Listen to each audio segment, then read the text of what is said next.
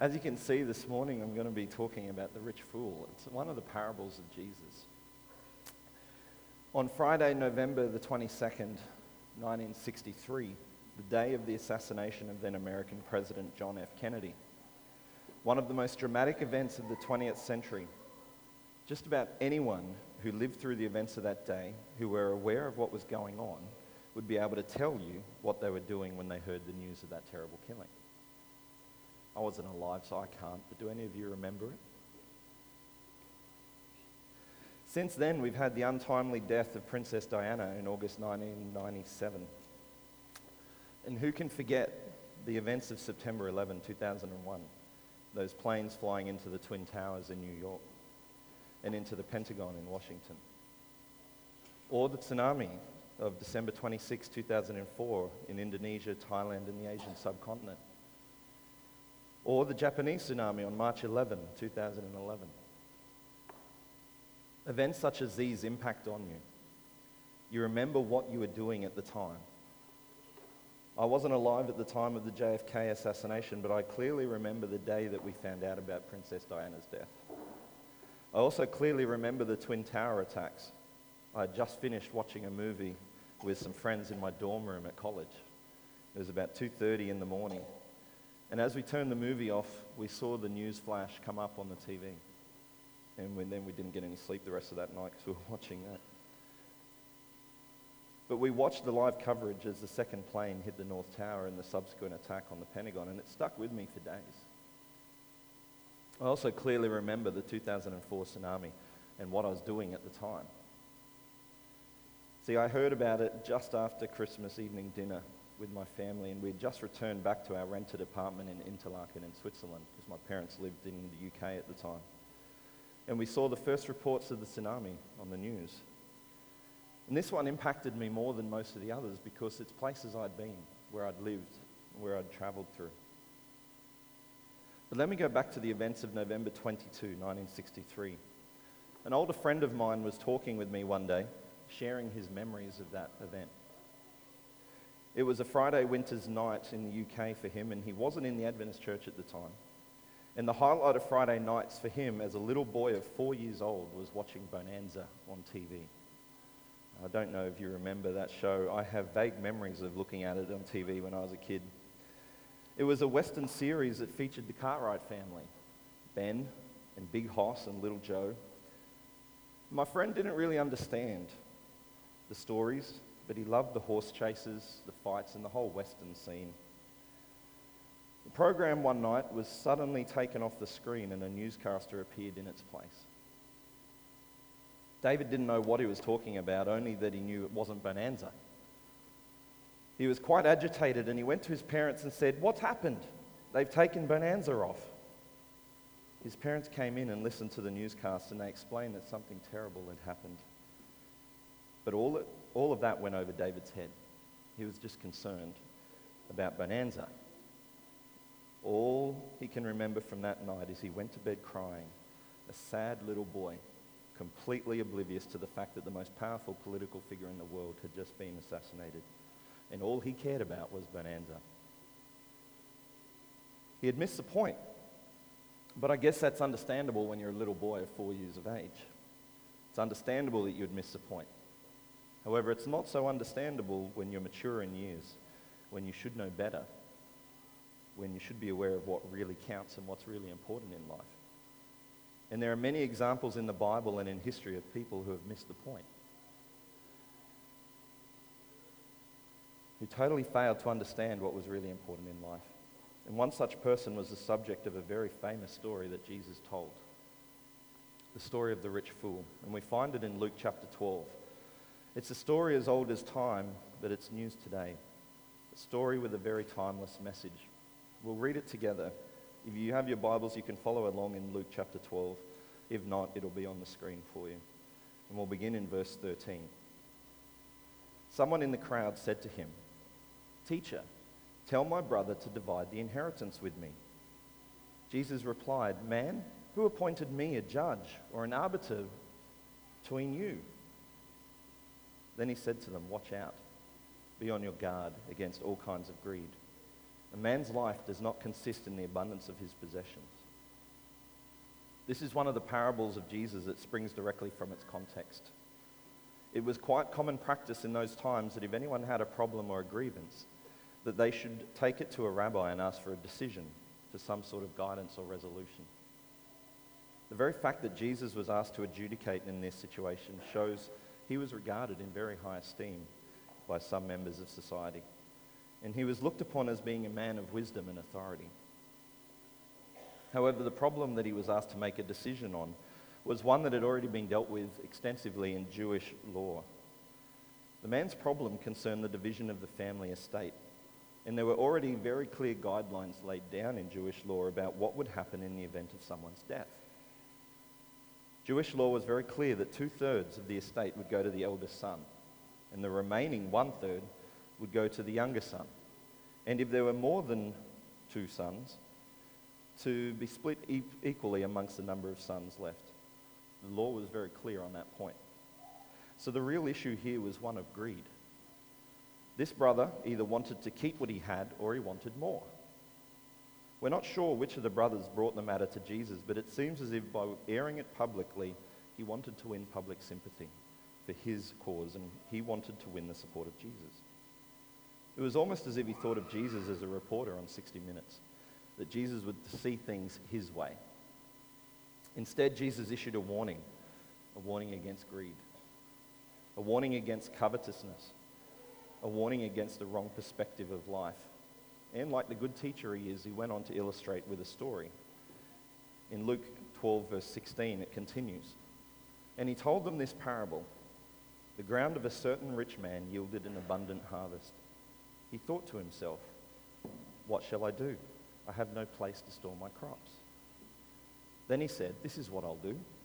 I will tear down my barns and I'll build bigger ones, and there I will store all of my surplus and goods. And I'll say to myself, You have plenty laid up for many years. Take life easy, eat, drink, and be merry. But God said to him, You fool, this very night your life will be demanded from you. Then who will get what you have prepared for yourself? This is how it will be with whoever stores up things for themselves but is not rich toward God. It's a story of a farmer who enjoyed an unbroken run of success.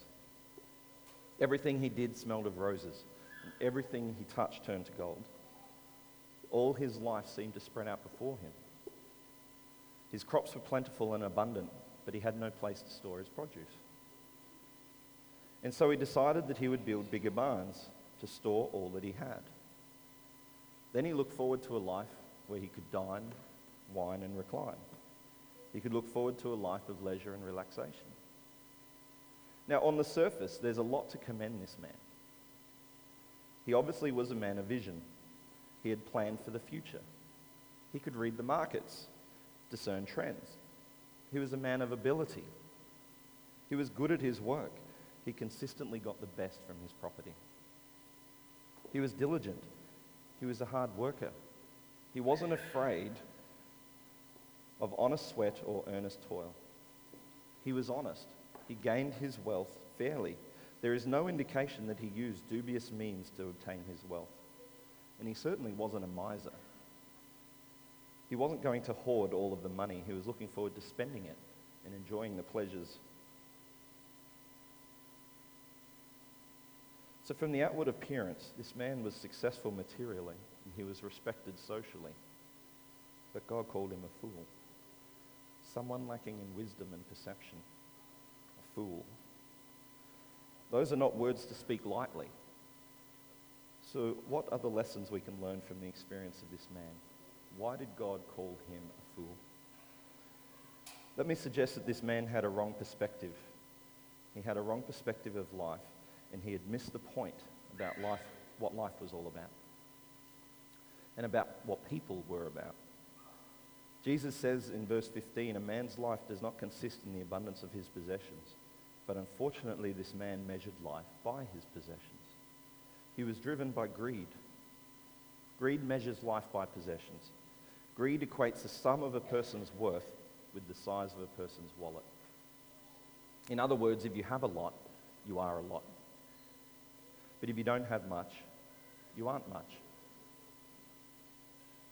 That's greed. That's materialism at its most blatant and at its worst. Jesus warned against all kinds of greed.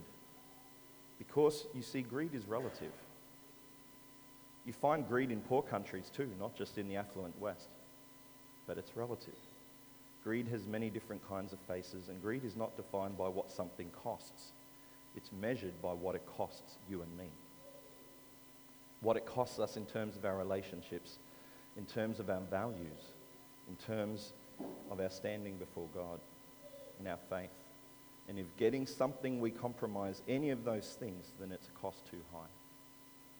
That is the mistake that this man made. He missed the point about life.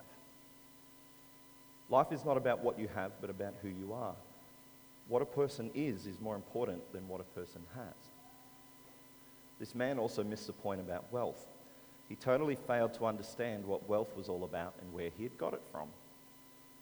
You see, there's nothing wrong with wealth in itself, but wealth is actually very limited in terms of what it can do. It has been said that money will buy a bed, but not sleep, books, but not intellect, food, but not appetite, a house, but not a home, medicine, but not health, people, but not friends, amusement, but not happiness, tranquilizers, but not peace of mind. You see, wealth can only do so much. It's very limited in terms of what it can do in this life. And it's also limited in what it can do in the life beyond. It's stating the obvious, but we can't take it with us. We can't do it. We can't take it when, with us when we die. Now, we know that Scripture tells us that, and many sayings have appeared in many languages that speak this truth as well. For example, in Spanish, there's a grim proverb that there are no pockets in a shroud or in a burial cloth. You can't take it with you, and the ancient Egyptians tried, but they failed. When the oil tycoon John D. Rockefeller died, there was tremendous interest in the amount of his legacy. And one newspaper reporter made it his mission to find out just how much John D. Rockefeller had left in his will. So he arranged a meeting with one of Rockefeller's personal assistants. And very close to the beginning of the interview, he asked the question that had been on his lips ever since he heard about the businessman's death How much did John D. Rockefeller leave behind? And back came the reply all of it. Andrew Carnegie, a man who left Scotland with very little money but went on to become one of the richest men in America in the late 1800s. In an 1889 article titled The Gospel of Wealth, once wrote this A man who dies rich dies disgraced. He called on the rich to use their wealth to improve society, and in the last 18 years of his life, he gave away over 350 million American dollars. 90% of his wealth, to establish over 3,000 libraries, a multitude of scholarships, and various charities and foundations. Now, in 2006 dollar terms, 350 million US back then is about $8.5 billion today. He still had many millions left when he died. But at least during his lifetime, he realized the limitations of wealth and he realized it wasn't for him to keep, but to give away and to share. But the rich fool didn't have that concept. He had a limited view of wealth. He missed the point about wealth. And he also missed the point about time. He thought his time on earth was unlimited. In actual fact, it was short. He died that very night. Elizabeth Kubler-Ross is a psychologist who's written a lot about death and dying, and she says this it is only when we truly know and understand that we have a limited time on earth and that we have no way of knowing when our time is up, then we will begin to live each day to the fullest as if it were the only day we had. You see, the fact that we only have limited time should not depress us or frighten us, but rather it should bring home the fact that life is precious, that each day is a gift from God and it's to be used to the full. It's a talent to be used wisely and well. But this man had missed the point about time, and he had failed to reckon with eternity. Eternity. For 40 years, that word appeared on the pavements of Sydney.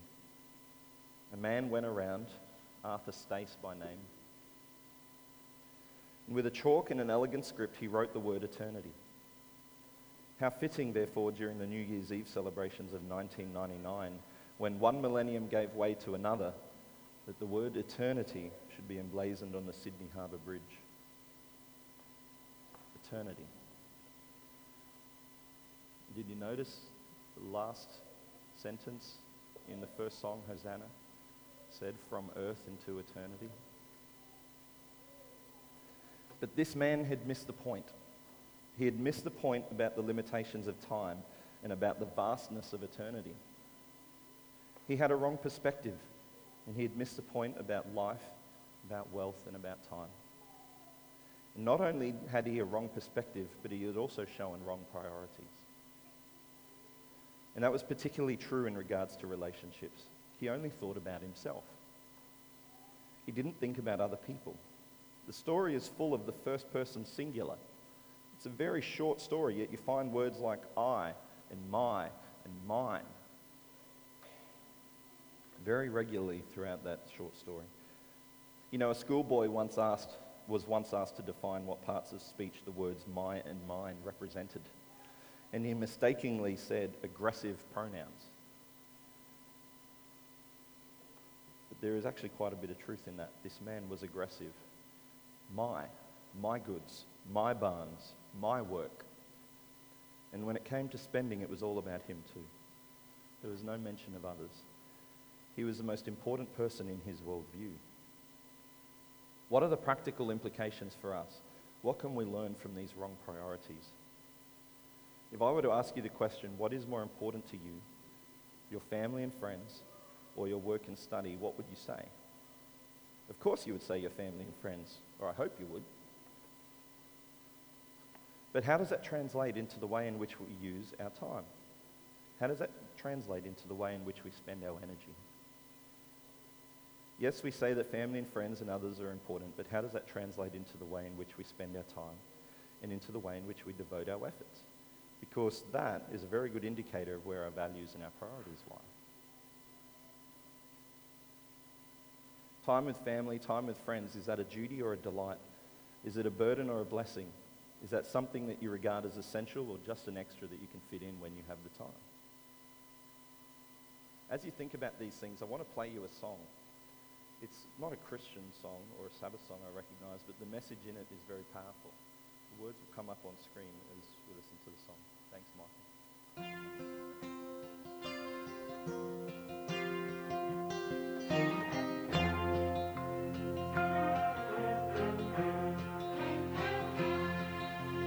Child arrived just the other day. He came to the world in the usual way, but there were planes to catch and bills to pay. He learned to walk while I was away, and he was talking for I knew it. And as he grew, he'd say, I'm gonna be like you, Dad. You know I'm gonna be like you.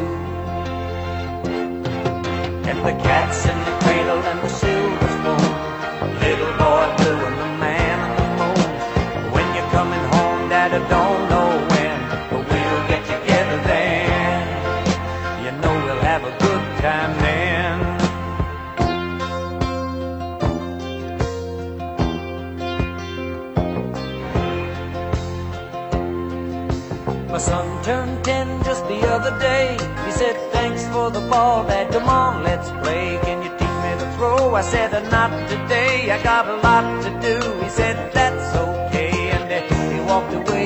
smile never dimmed. Said, I'm gonna be like him.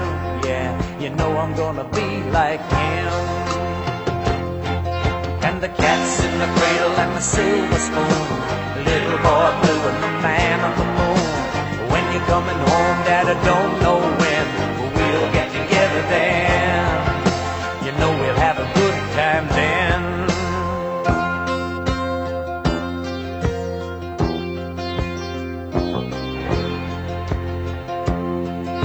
He came from college just the other day.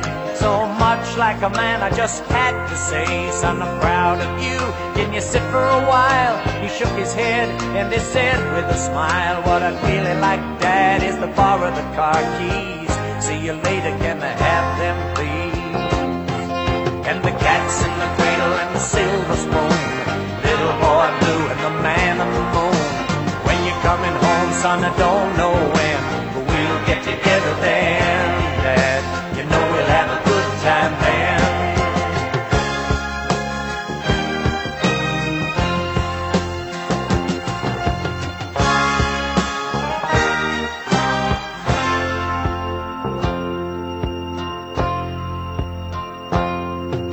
I've long since retired, my son's moved away. I called him up just the other day. I said, I'd like to see you if don't mind. He said, I'd love to, Dad, if I can find the time. You see, my new job's a hassle and the kids are the flu. But it's sure nice talking to you, Dad. It's been sure nice talking to you. And as I hung up the phone, it occurred to me he'd grown up just like me. My boy was just like me. And the cat's in the cradle and the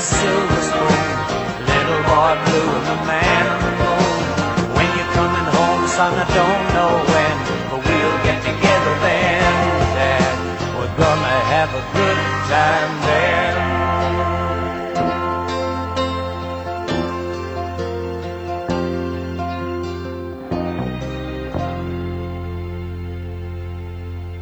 I've heard that song many times over the years. I'm sure most of you have at some point. And every time I hear that song, I feel a lump come into my throat. It's an effort sometimes to keep back the tears, and sometimes I feel a tremendous sense of guilt because I know how easy that can happen. And it does happen in my own life, my wife tells me. Not today, I'm too busy. Another time, I'm tired. Another time, we'll have a good time then. And there are some things that can wait. The time with kids, a child's stage of development, they don't wait. They pass on, they move through. I have a countdown timer on my phone that outlines how much longer I have with each of my kids before they graduate high school. I look at it every so often. My eldest girl has 459 weeks left with me. Sounds like a large number, but time flies. My middle one has 564 weeks, and my youngest 668. Every so often I pull it out and just check as a reminder to say, use your time well. And that can be true of relationships and friendships as well. My mother's side of the family is split between brothers and sisters who refuse to talk to each other. My eldest uncle removed himself from the family and refused to acknowledge his parents as his father and mother. For years, he refused to even talk on the phone to them. He even dragged the youngest brother and sister into his point of view. And on my grandfather's deathbed in 2002, he returned to have one final talk with his dad. No one knows what was said, but it took a further 12 years before my grandmother and mother began to reconnect with their son and older brother and the younger side of the family. For almost 20 years, time flew by with no love or connection with that side of the family. I'm happy to say things are slowly improving today. Imagine the time lost. You see, today we're told that we can have it all, but we can't, at least not at the same time. And because of that, we need to make choices. We need to determine priorities. And when it comes to those choices and priorities, it's critical that we match our time, our values, and our use of energy with those things that we think are important. The man in Luke 12 had wrong priorities. He just thought of himself to the exclusion of everyone else, and he had no time for God. Well, maybe he believed in God, but God didn't figure in his plans. He ignored God. God did not condemn him for this fact and the fact that he failed to plan for the future. The man was condemned for the fact that his plans didn't include God. You see, the, this man ignored God's basic law of finance. You and I own nothing. We're not landlords, we're tenants. We're not owners, we're managers. We're not proprietors, we're the stewards. All that we have comes from God. It's a gift from God. God has given us the opportunity and the ability to receive of these resources, but this man did not recognize that. He was condemned for his affluence, not for his affluence, but for his arrogance. He thought he had done it all. And not only is, is this true of our resources, but it's also true of our lives. Life is a gift. Life is fragile. Just this past school term, we said goodbye to a man who died too soon, a husband of one of our teachers. And it brings home that life is fleeting and fragile and frail, and that our times here on earth are in God's hands. And so the greatest priority is to seek God and to have a relationship with Him. That is what this fool blatantly failed to do. And so I close with a very sobering question that is asked by Jesus and one that is recorded in Mark's Gospel. It's actually two questions.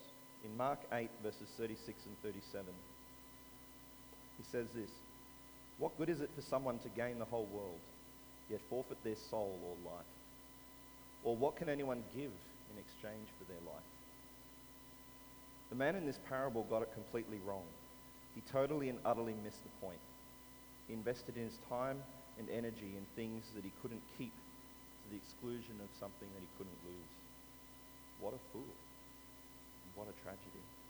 You see, life isn't about self, it's about service. Such a principle was incorporated into President Kennedy's inaugural address when he said, And so, my fellow Americans, ask not what your country can do for you, ask what you can do for your country. You're probably very familiar with that. But that is what the kingdom of God is about as well. It's about service. That is true life. Life of service, living to the glory of God, developing character. That is what our real life is all about.